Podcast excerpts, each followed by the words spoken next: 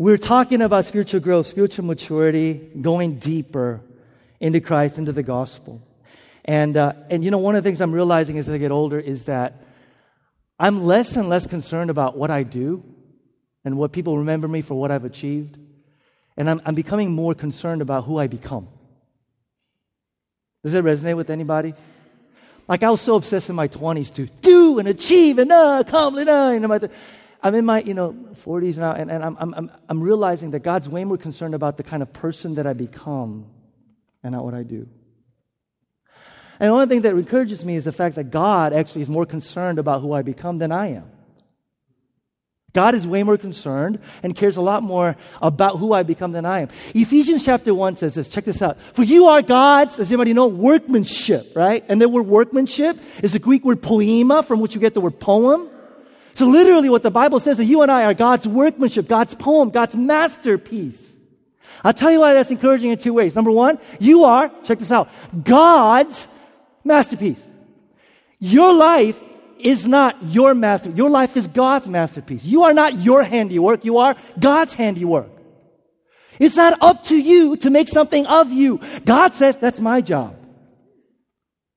You are God's workmanship. You are my handiwork. Okay? Secondly, I love it. God says you are God's masterpiece, not God's appliance. If there was a Greek word appliance, why? Appliances are what? Mass produced. Masterpieces are handcrafted. He makes you individually, crafts you individually, unique gifts, unique talents, unique abilities. Do you know what else it means? That means that God's plan to grow you, to change you, what we're we talking about, is also what? Unique. Do you realize that? You know what we do? When we come to spiritual growth, we compare ourselves to other people. We go, oh, he is really spiritually mature. What is he doing? I want to do that so I can grow. And it doesn't work. Remember we talked about this? How many of us, how many of us honestly have heard that somebody got up at four o'clock in the morning and they prayed and we're like, oh, spiritual, I want to, how many of us, right? And so what do we do? We try, I got to get up early in the morning. And, and, this is the last time I'll talk about this. We, we get up at four in the morning, okay, and nobody wants to be around us, even even Jesus. Even Jesus doesn't want to be around us, right? Because we're cranky, we're miserable, right? Right? But we do that. You know what else? How many of us, I thought, man, spiritually deep growth, I got a journal. Two days is all, two days. Two days is as long as I would go to journal because I'm not a journaler. And if you're not a journaler, be encouraged because I don't think Jesus journaled either. Okay? And yet he grew. Do you see what I'm saying? Look, comparison kills spiritual growth. Who are you comparing yourself to going, I want to be like that, that's spiritually, you know, that's spiritual maturity. And so if I, God's saying, you are my masterpiece, handcrafted. I don't want you to become like him or her. I've got my own plan specifically for you. Utilizing your temperaments, your gifts, your abilities. So don't compare. Who you com- encouragement. Moms, how many moms are like, oh, if I could just spend one hour in the morning in quiet time, I wish I can grow. Why? Because that's what I heard some pastors say. The problem is that pastor is probably neglecting his family in the morning so he could be with God. Where you are spending your time with your children, loving them, exemplifying the love of Christ in patience, in kindness. And God says that counts. Some of you, you're raging extroverts. And you think being spiritual means hmm, that will never happen. That's not God's plan for you. You're a raging extrovert. You're going, if I could just be alone and learn to pray and just be quiet, and like within five minutes, you're the people. You know what God says? God says, hey, you're a raging extrovert. I made you a raging extrovert. And guess how I use you? Guess how I grow you? When you pour yourself to other people. When you give yourself to other people. You, you see what I'm saying? God, you are God's masterpiece. God has his unique plans to grow you. Don't compare yourself to other people. As we talk about spiritual maturity, the primary goal of spiritual, of spiritual life is human transformation. God wants to make sure that spiritual growth, spiritual maturity, going deep is not about how much Bible you know, where you're going to go after you die, how more inner peace. God says the spiritual maturity about transformation of you. Okay? And here's where God wants to take you Paul says, and we're eventually getting there, Galatians 5, the fruit of the Spirit. Here's what God wants you to become. Here's the kind of person, not the things you do, kind of person that He wants to create in you. Someone who is characterized by love, joy, peace, patience, kindness, goodness, faithfulness, gentleness, and self control. What are these? What do these mean? We, again, simple definitions, and we're going to move on because we're going to come back to these. Love. Love is someone who serves the needs of other people for their sake, not yours. How many of you would like to do that more? I'm looking at some of you going, raise your hand. no. How many of you guys would like to serve the needs? Okay. Secondly, joy. To delight in God for who He is in Himself and not for what He gives you. Joy? Anybody joy? You know, I, I can't wait to talk about this because, you know, some of us who grew up in church, we, we, we, we correlate lack of joy with holy.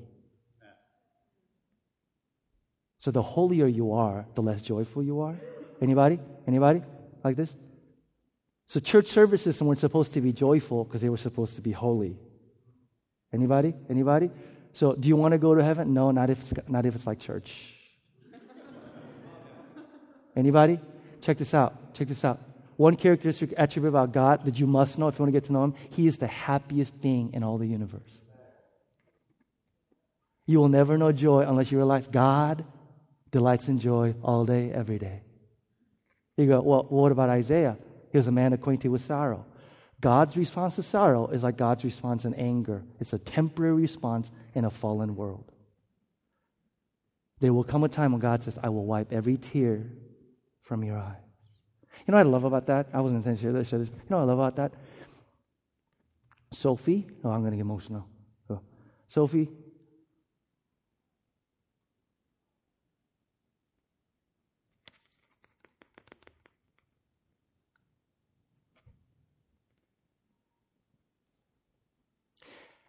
Sophie cries a lot, like her daddy, apparently. Stupid. Just little things, you know. She was going through some things, some of you know physically, and we were all on edge.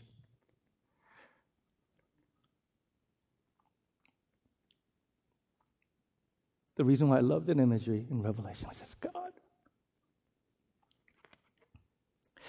will wipe every tear from your eyes is because think of how close they need to be to be able to reach out and to wipe your eyes.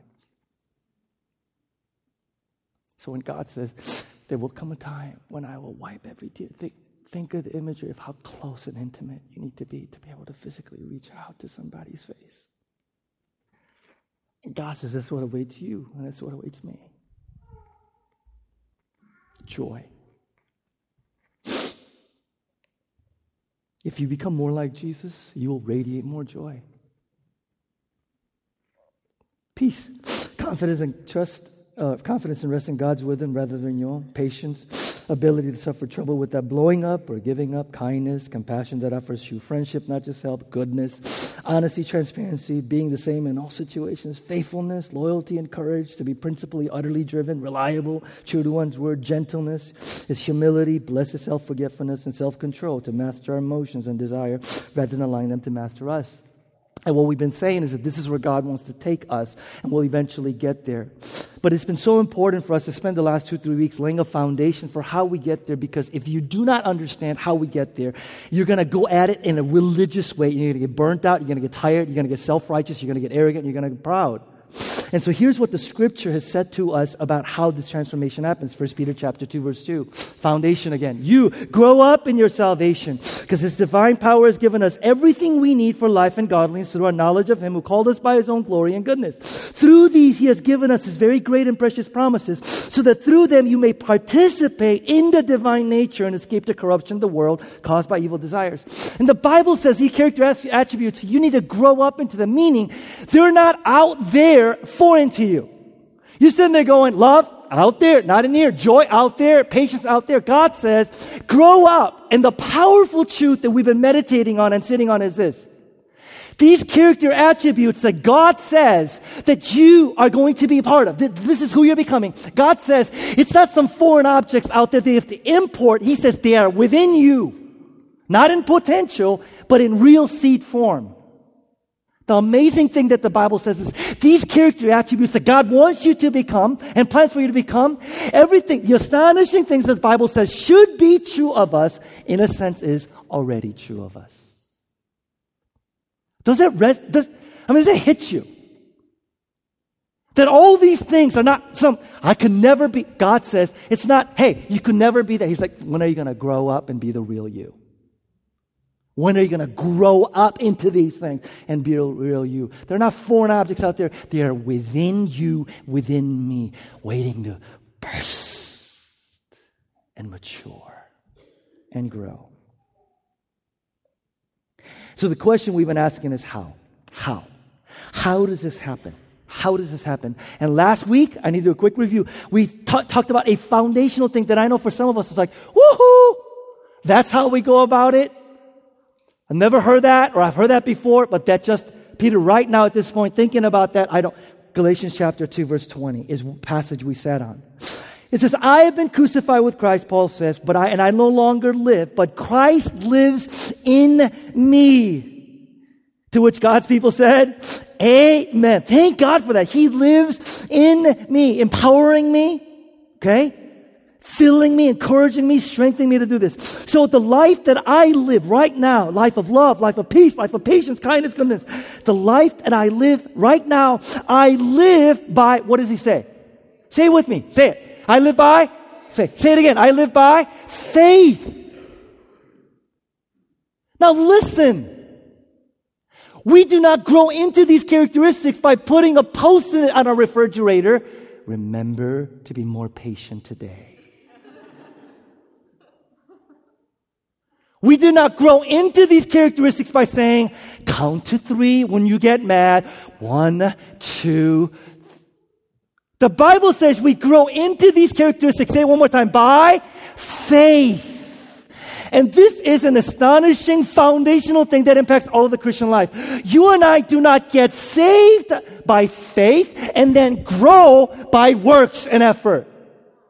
We get saved by faith and we grow into Christ likeness by, say with me, faith. God never intended the Christian life to be, thank you for saving me by faith. Now give me the Bible, let me add it. God says, just as you enter this thing by faith, not, I need a second chance, let me rededicate myself, let me go to reach. God says, you entered it by faith, you live it every single day by faith. Illustration. There are four slides I want to go up. Are, they up there, Nate? First slide. How do you bridge this gap? We all said this last week. We cannot bridge this gap from me to God by work, by effort, by be doing good things, obedience. Ephesians chapter 2 verse 8 and 9 says, for, say this, let's say this together guys. Let's say this, ready? For it is by grace you have been saved through faith and this not of yourselves. It is the gift of God, not by works. So in the next slide, how do you get across? Me, by grace through faith. Next slide please. Once God does that, the Bible says you become a new creation, but there's still the old you. And this process is called sanctification of becoming more like Christ. And at that, it's at this point that we go terribly wrong. Because at this point, all of a sudden, we abandon the first part of I get saved by grace through faith, and we go, now it becomes by my self effort, by trying really hard. And that's why some of you have hit a spiritual ceiling. And you're going, I'm tired. I don't do this anymore. So we try harder, we pretend, we lower the bar, we just fake it. And what does Paul say? This is so huge. You, you, you, Paul says the way that you grow in the Christian life is by faith. Next slide, please. Same thing, guys. Same thing. The way that we grow, sanctification, become more like Jesus. These characters, the attributes that God plans for us is by grace through faith. And I said this last week self improvement is no more God's plan than self salvation.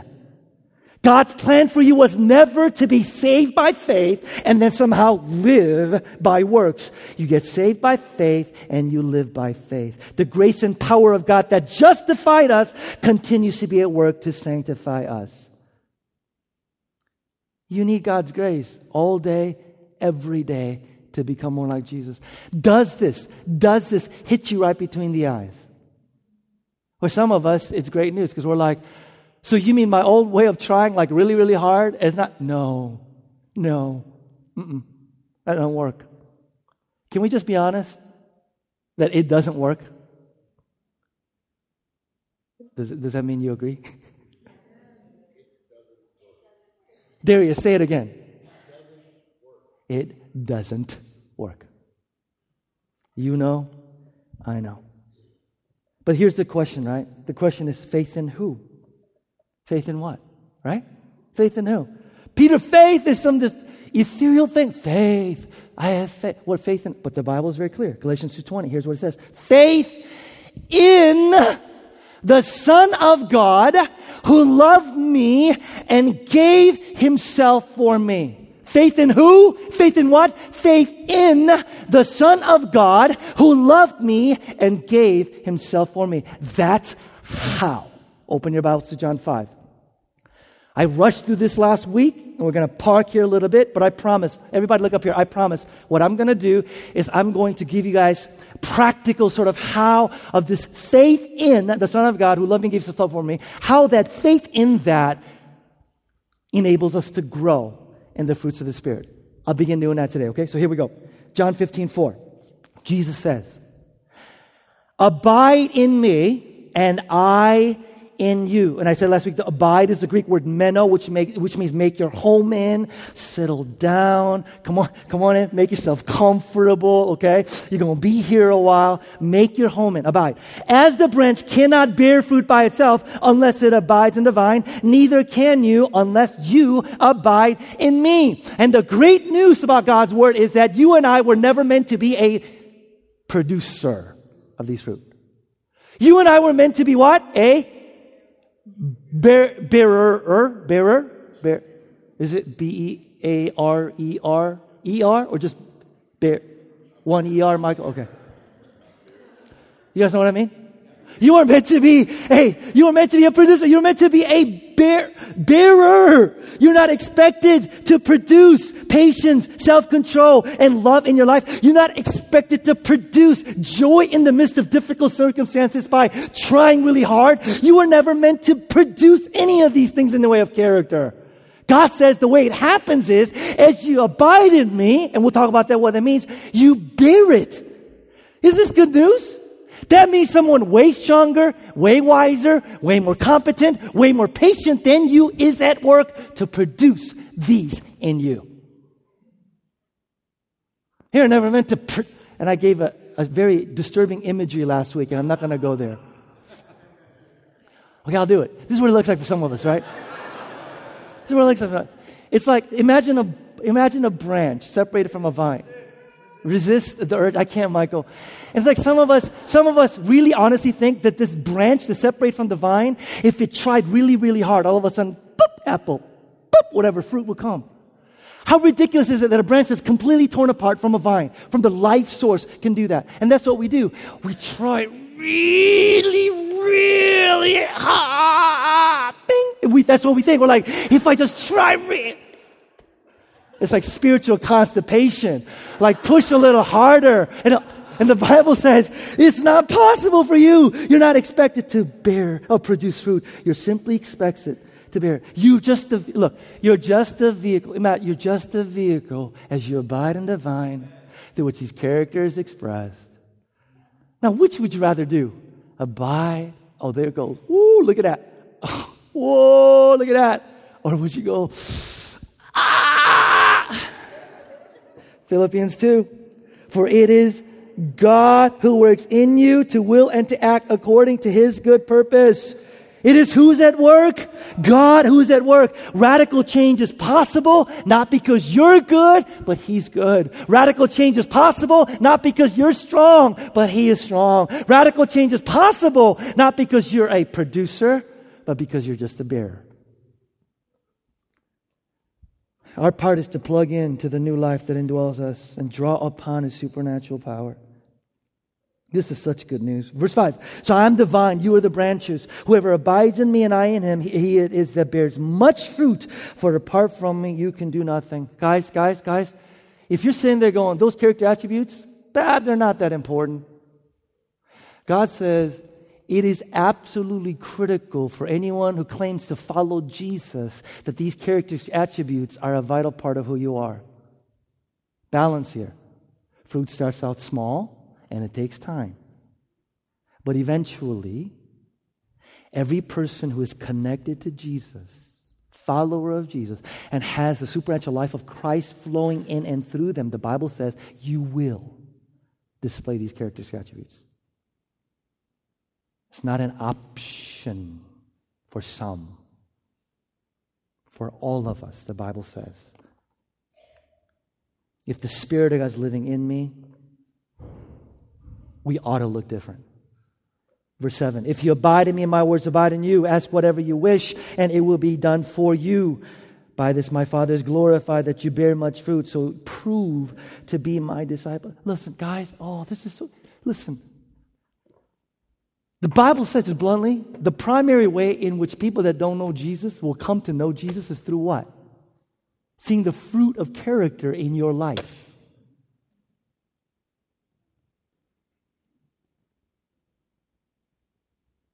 He says, This is how people will come to know you are my disciples. That in some ways, your life just won't make any sense. Because, see, if you're somebody who displays and lives out joy in the midst of suffering, your life ain't going to make sense. Like, come on, come on, come on. If you love your enemies, because anybody can love their families. But if you love your enemies, your life, say it with me, is not going to make sense. Uh, a little close home. If you're single and you're actually content, not like fake content, you know, not fake content. Like, all I need is Jesus. Come on. Like, don't. But if you're really content, your single friends would be like, your life won't make any sense. Hmm? God says, people watch your character, your fruit, and go, Jesus, disciple. Verse 9 As the Father has loved me, so have I loved you. I don't know what to do with that verse. You know why? Because it's just too big for me to handle. Anybody else? Think about this. Jesus says, The way He loves me, that's how I love you. And I can't fathom it. I can't. I can't. I can't fathom that, that God who loves Jesus with an everlasting, complete, total, unconditional love looks at you and me and says, like that, that's how I love you.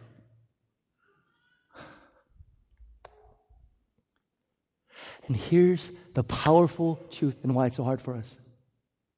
Here's what abiding is. Jesus says, What? As the Father has loved me, so I've loved you. He says, Abide in my love. Jesus is saying, Make your home in that.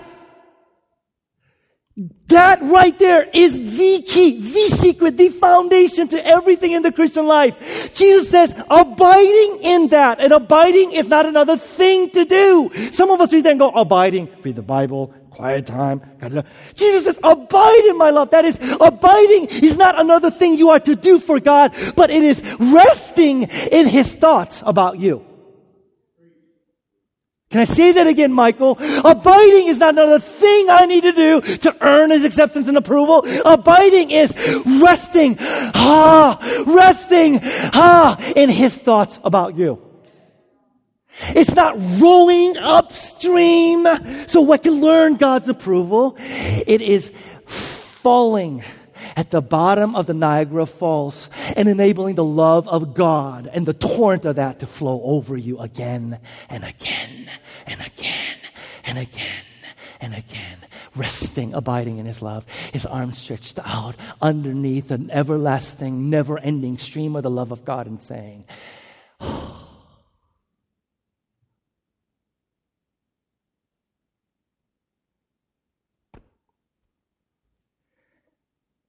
Abide in my love.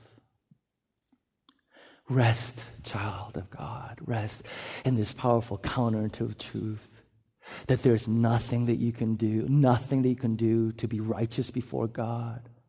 So in Christ, in Christ, in his death and resurrection, God gives this righteousness to you as a gift. Undeserving, unworthy, and yet he gives it to you and me as a gift. Grace.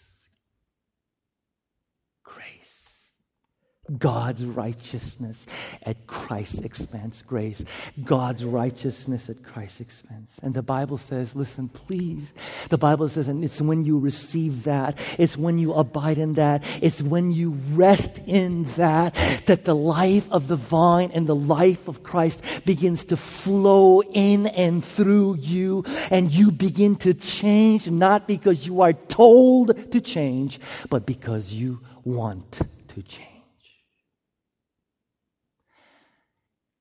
And you don't just change in your behavior, but your desires begin to change. You don't just do the right things, you begin to want to do the right things. They make sense, they become clear. That's why 1 John 4:19, he we love him. Say it with me. Because he first loved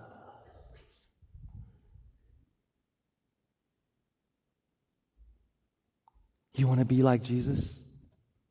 Do you want these attributes to be more like you?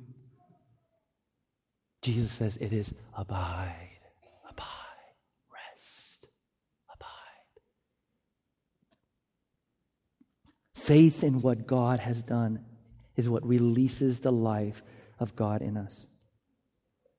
You know what the secret is?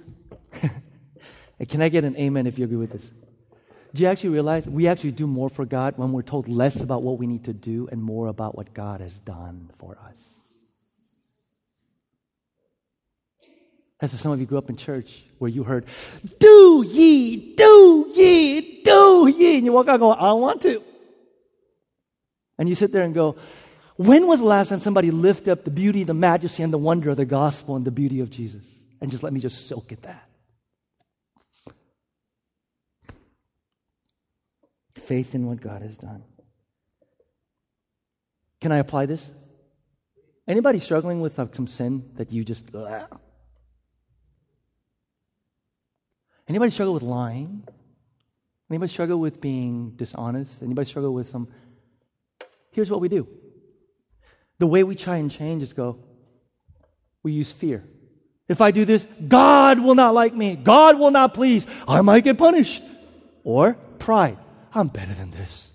I should be better than this. This is against my Christian principles for crying out loud.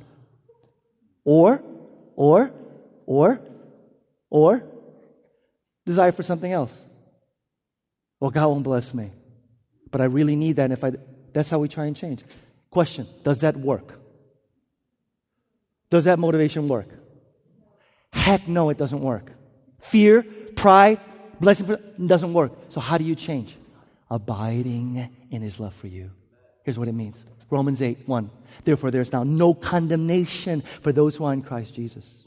Why is that motive? Why is, why is abiding in that? Give us power to change. Because here's the thing. If you approach God from the perspective of God, if I go to you honestly with this, what will you think of me? As long as that insecurity is there, you will never, ever be totally honest with God. Or will you have the courage to go to God? There's always going to be this sense of, oh God, I don't know if I go. As, as, long as you are insecure about who you are in Him and what He thinks about you, you will never have the courage nor the humility to go before God. You know what else? You'll never go to other people with it. How in the world can you share what you're struggling with other people if you go, what will they think of me? And what they think of me will crush me to the core. And here's the thing do you know what the power of sin is? It lies in its secrecy. As long as nobody knows about what you're struggling with, you are helpless and powerless.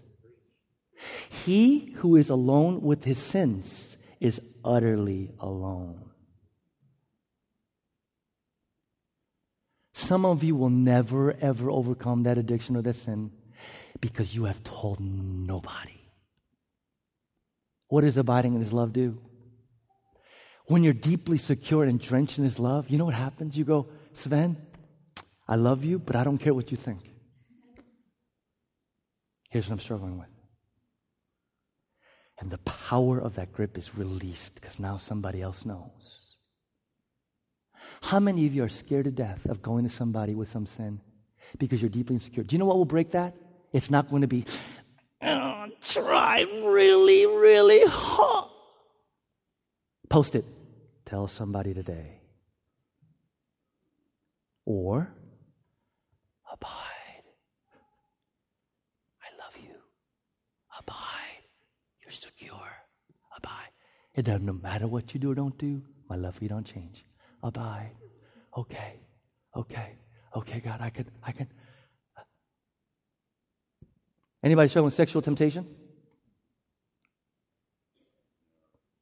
No? Somebody needs to pray for Sven because he's a liar. Okay? We need to cast the demon of lying out of him, Pastor Michael. Yeah. Do you know how you overcome sexual temptation? Come on, I know who my congregation is. If you use fear, what will God think of me? What will people think of me? Or pride, I'm better than this. Come on, you're so pathetic, Peter. Or fear of blessing, you'll never overcome it. Joseph in Genesis 39, Potiphar's wife, I want you. Joseph goes, I don't think so, girl. My translation, roughly, I don't think so, girl. Why not? Joseph says, How could I do such a thing and sin against God? He doesn't say, How could I do such a thing? I'm a godly man.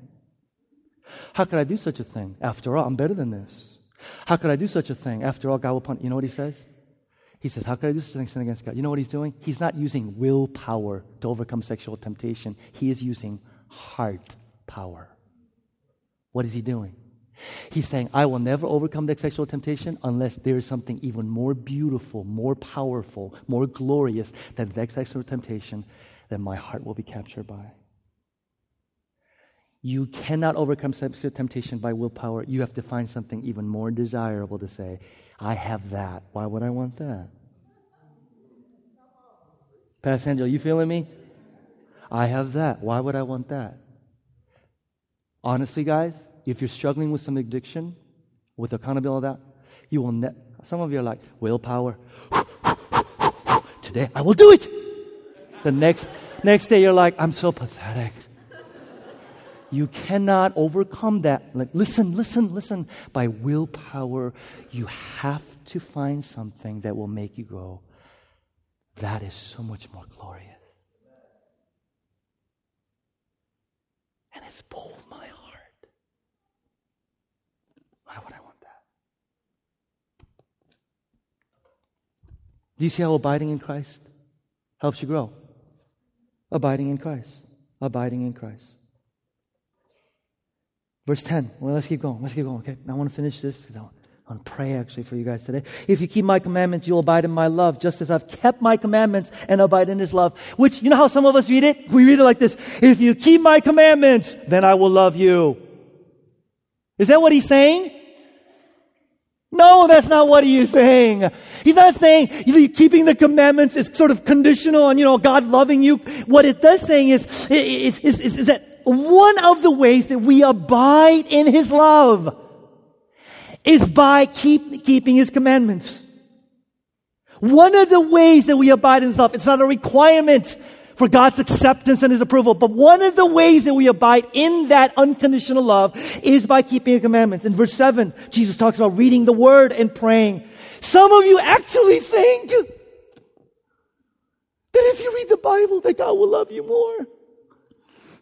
Some of you actually think that just because you pray or pray more that God will love you more. There is nothing that you could add to or subtract from what God has already done in Christ. Nothing. God's perspective of you doesn't change one iota because you read or don't read the Bible or pray or don't pray. God says, You, as you abide in my love, as you're reminded. So as you read it, why do you read the Bible? So you can, so God could give you an A on the exam. it would help to study. Okay? God, give me an A on the exam. I'm cramming. Why do you read the Bible? So that your marriage will be better. Why do you read the Bible? So that God wouldn't strike you. You know, why read the Bible? We don't read the Bible for any of those reasons that are religious. We read the Bible because as we read the Bible, listen, we are reminded of the truth of God's love. As we read the Bible, it enables us to abide in the truth of His love for us and life change. Why do you pray? It enables me to abide in the fact that there's intimacy with the God. Why do you fast? It reminds me that He alone is what I need for my hunger. Why do you worship?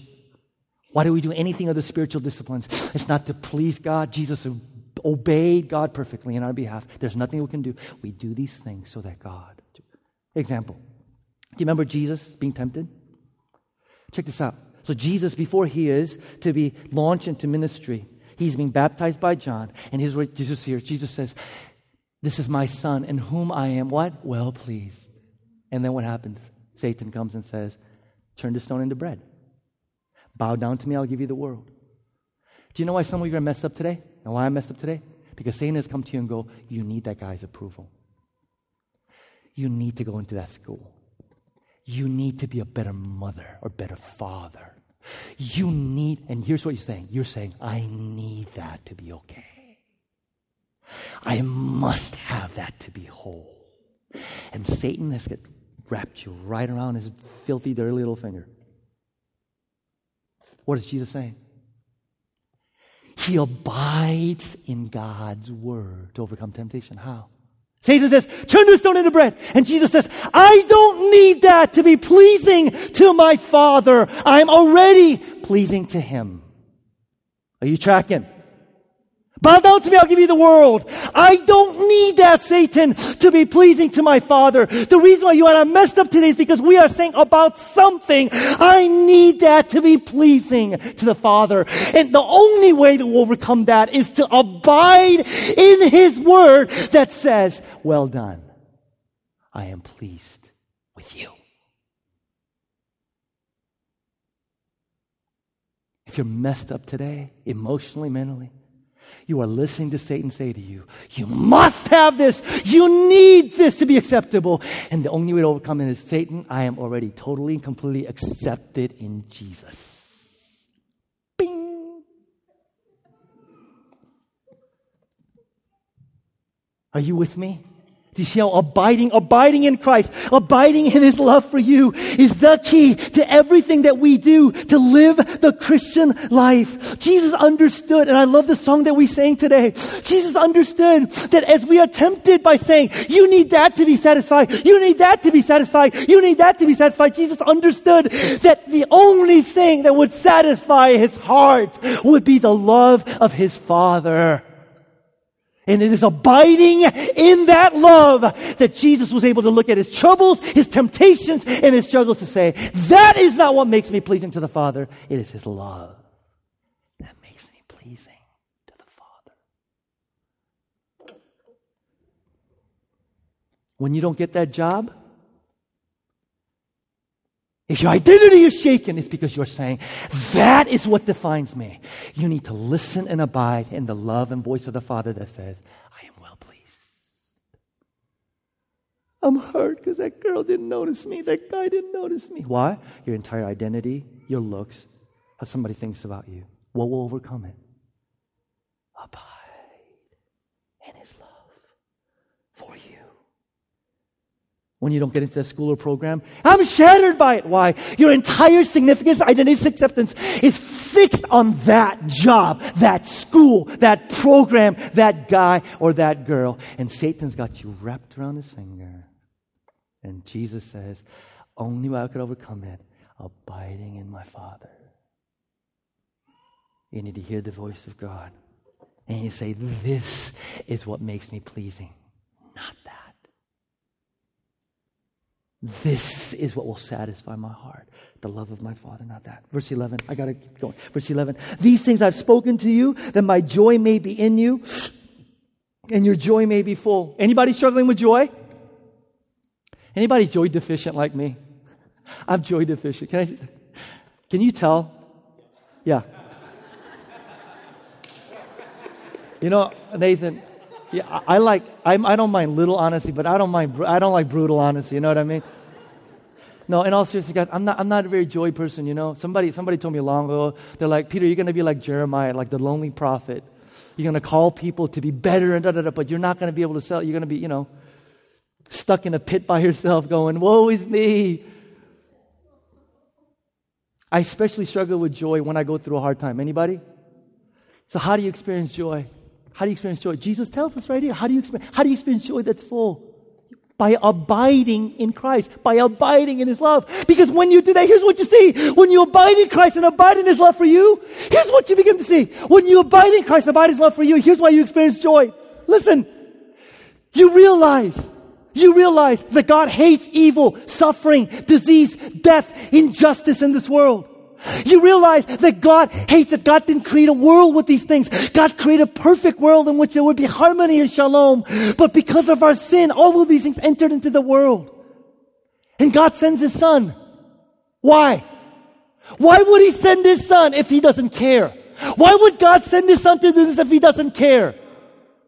God sends His Son because he cares so much about ridding this world of injustice, suffering, and disease and death. So much that he sends his son to die on the cross. Now listen. When he's dying on the cross so that this world can be rid of suffering, disease, and death, do you think the people around him said, Wow, look at that. There goes the wisest act in all of the world. Look at that. There goes the smartest, most glorious thing that's ever going to happen. No, all the people said, That doesn't make any sense. And yet, because of this, out of death comes what? Life. Out of suffering comes what? Glory. Out of sorrow comes what? Someday, no more weeping, ever.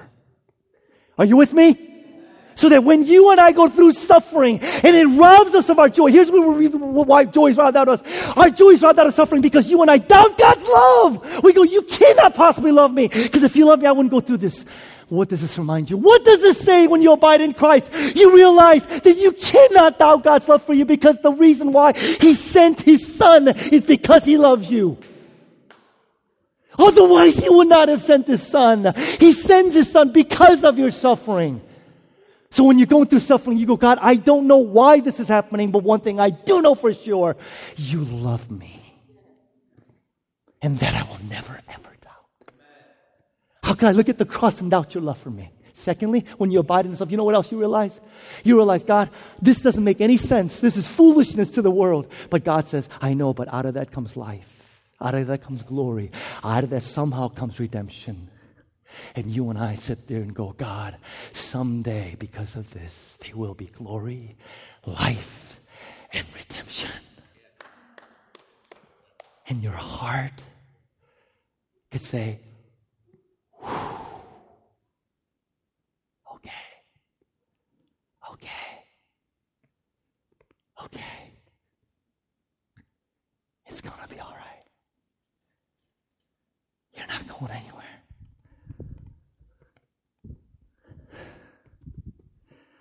Growing in the Christian life. The way spiritual change happens is abiding in His love for you. It's not trying harder. Guys, if you're trying harder, you're going to be self righteous. Can I get an amen? If you try, look, in the Gospels, the people that always got themselves the most trouble with Jesus were the people who were trying the hardest at their spiritual lives. Why? Because they were trying so hard at their spiritual lives that they couldn't help but think about how hard they were trying. And they became fixated on their heroic efforts and they couldn't love. If you're trying really, really hard, I don't care who you are, you will be self righteous and you'll let other people going, Why aren't you trying as hard?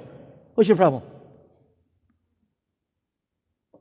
Trying hard. And secondly, if you try really hard because you think that the sum total of spiritual maturity is obeying rules in the Bible, spiritual growth for you will always be an obligation and not a desire.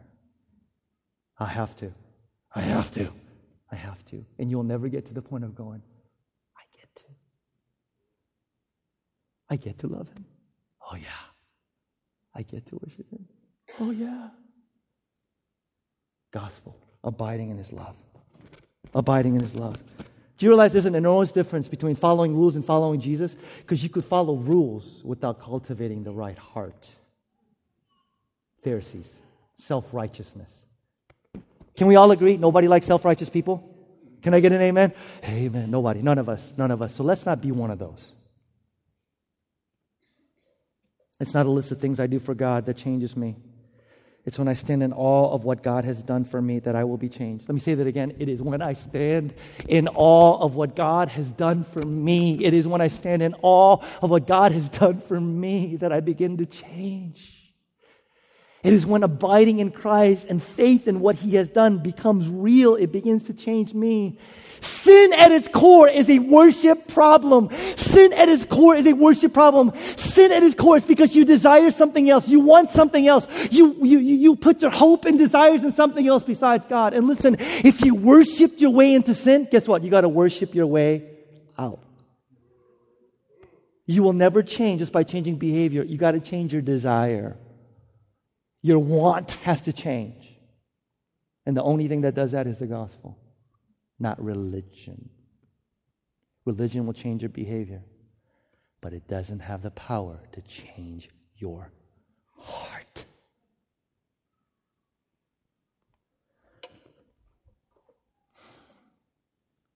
Can I just tell you something? Here's how you know you're spiritually growing.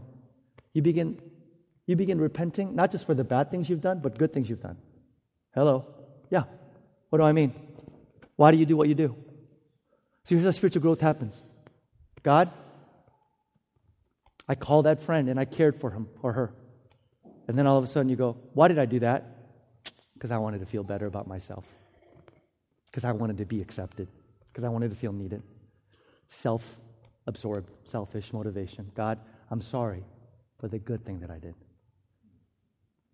That's how spiritual maturity happens. Spiritually immature people, all the bad things, the sins, ah, forgive me. Spiritual mature people go, all the right things I've done, why did I do them? Wasn't that the Pharisees? They obeyed all the law. And God says, but your heart is like whitewashed tombs. When you begin to ask God for forgiveness for the good things you've done and the motivation behind them, God begins to change your heart. Okay, can I apply this for love? Love? Anybody? Love? Is love important? All I need is love. All I need is love. Why do we sing that? Why do we sing that? You know why? Because every single one of us have a desire to love and to be loved. Anybody? Anybody? It's kind of it's kind of humiliating to say it, right? It's like walking into a 12-step program. Hi, I'm Peter. I'm a loveaholic. Nathan, what's your name? Oh, it's Nathan. I'm sorry. Every single one of us in this room by the way, if there's somebody here going, I don't need love, I don't need, I'll get to you in a moment. But some of us that go, I don't need love, we're actually even in a more desperate situation than the person who says, I need love. Do you know why? To love is fundamentally what it means to be human. To love somebody is fundamentally what it means to be human. Fundamentally, love is essential to life. Every generation has written about love, right? Every generation from Pride and Prejudice, anybody? The Jane Austen novel, anybody?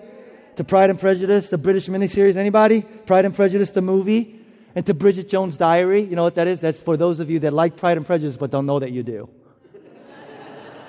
I'm sorry, there was like for 10 people in here, but whatever. Every single one of us, we're driven by love, obsessed with love, need to love. But here's the reason why we don't grow in love, okay? I'm to hit them. And then we're to done. We're done. Here's the reason why we don't love and grow in love in the spirit fruit. First of all, some of us, we're just proud. We're proud. We're arrogant. What do I mean? You will never genuinely love as Christ would love us, and Christ has us to love others if the fundamental posture of your heart is, I'm better than you. I'm better than you. I'm better than you. Do you know why some of us can't forgive somebody? Because fundamentally we're saying what? I'm better than you. The reason why you're having a hard time loving somebody today is one reason is pride, arrogance that says, I'm better than you. Another reason why we have difficult time loving is because we're afraid. Anybody? We're afraid. Some of you know what it means to love and be absolutely and utterly hurt. Love is risky. Love is dangerous. Fundamentally, we know we need to love and be loved, but we've been hurt in the past and we go, oh, I will never ever do that again. So I'm going to hold myself off. Here's the other fear what if they don't love me back? What if I love her or him and they don't love me back? And the fear of not being loved back paralyzes us, and we go, oh no, I will never go out there. But here's the thing, guys, listen up here. If you don't listen to anything about this part, listen to this. In order for you to be fully loved, you have to be fully known.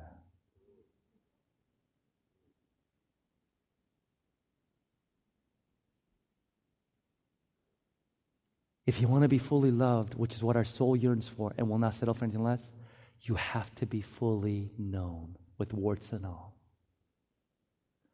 But how the heck do you have the courage to put yourself out there and to be fully known if inside you go, What if when you get to know me, you don't want me? So here's what happens when you withhold love, it breaks your when you, when you when you fail when you fail and to receive love it breaks your heart but when you withhold love it hardens your heart and you become incapable of loving and being loved. How the heck in our culture then do you overcome the fear? Fear of rejection, fear of being fully known, and actually risk loving somebody. Abiding in his love for you. Do you know what the gospel says? I know everything about you. And what? And I love you anyway.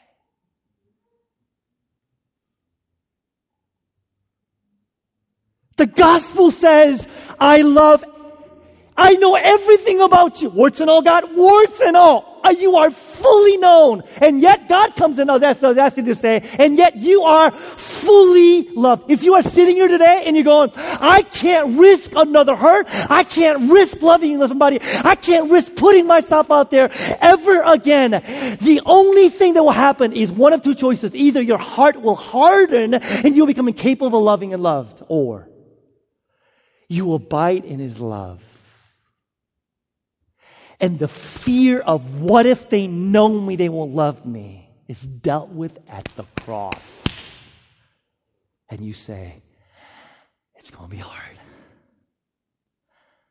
but I'm going to put myself out there. For some of us, we can't love, grow in love, because we're needy. Some of you will never be in a relationship. Do you know why?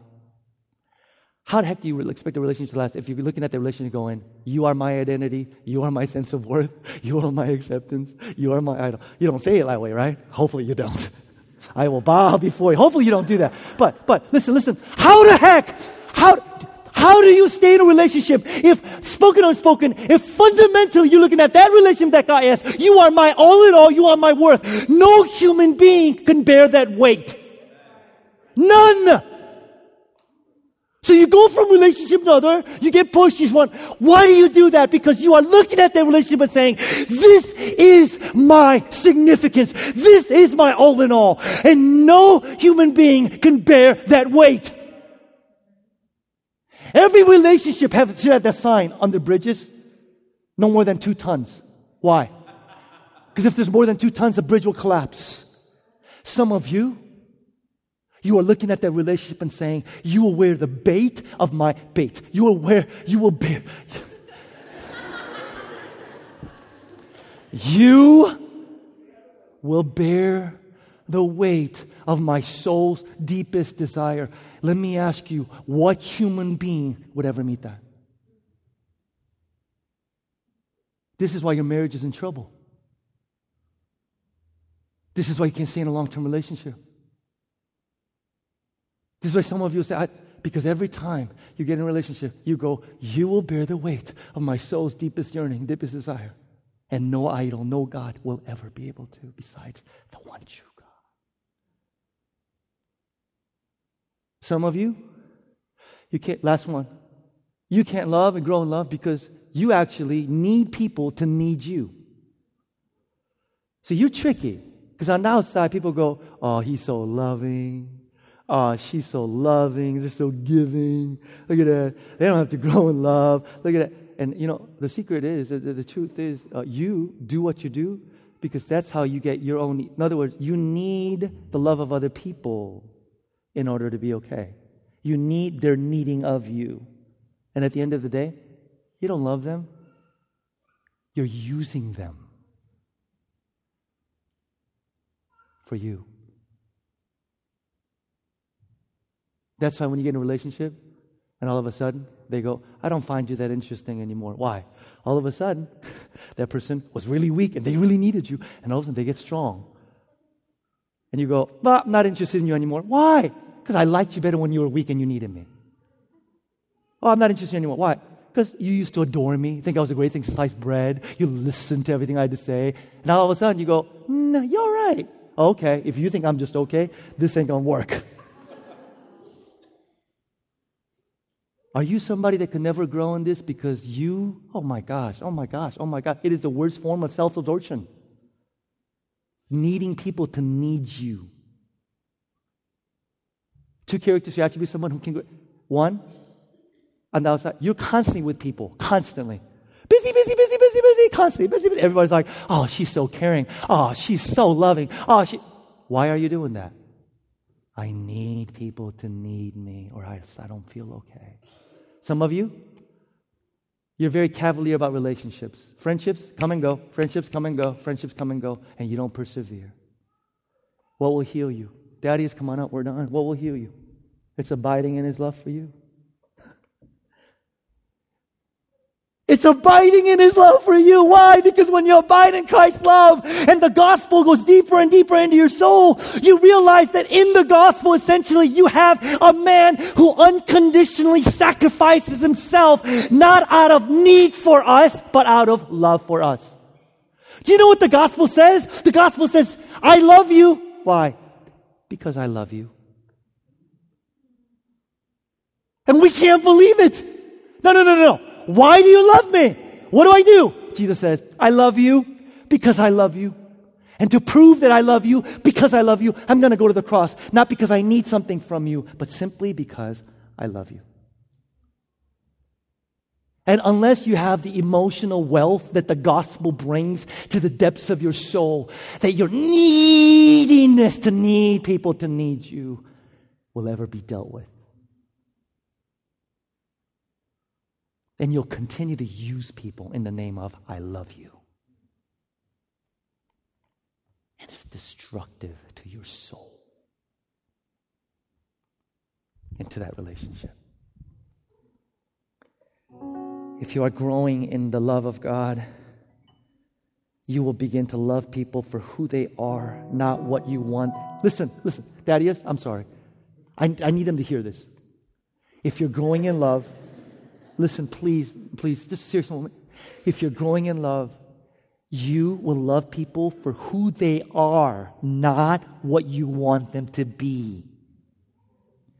If you grow in love, you will love people for who they are and not what they do for you and not what they contribute for you. If you grow in love, you will sacrifice and commit to people, not out of some need to convince yourself or others that you're acceptable. When you grow in love, you will love that person enough to commit and yet stay with them for the long haul, even when it doesn't benefit you. I want to leave you with this quote Faith that does not lead to love is meaningless but love that is not based on faith is powerless. Any love that has the power to transform you and me and to love people as Christ has, it doesn't come from self effort, work, I try harder. The only thing that springs this love in us is faith in His abiding love faith in knowing that I am unconditionally loved and accepted, and I can rest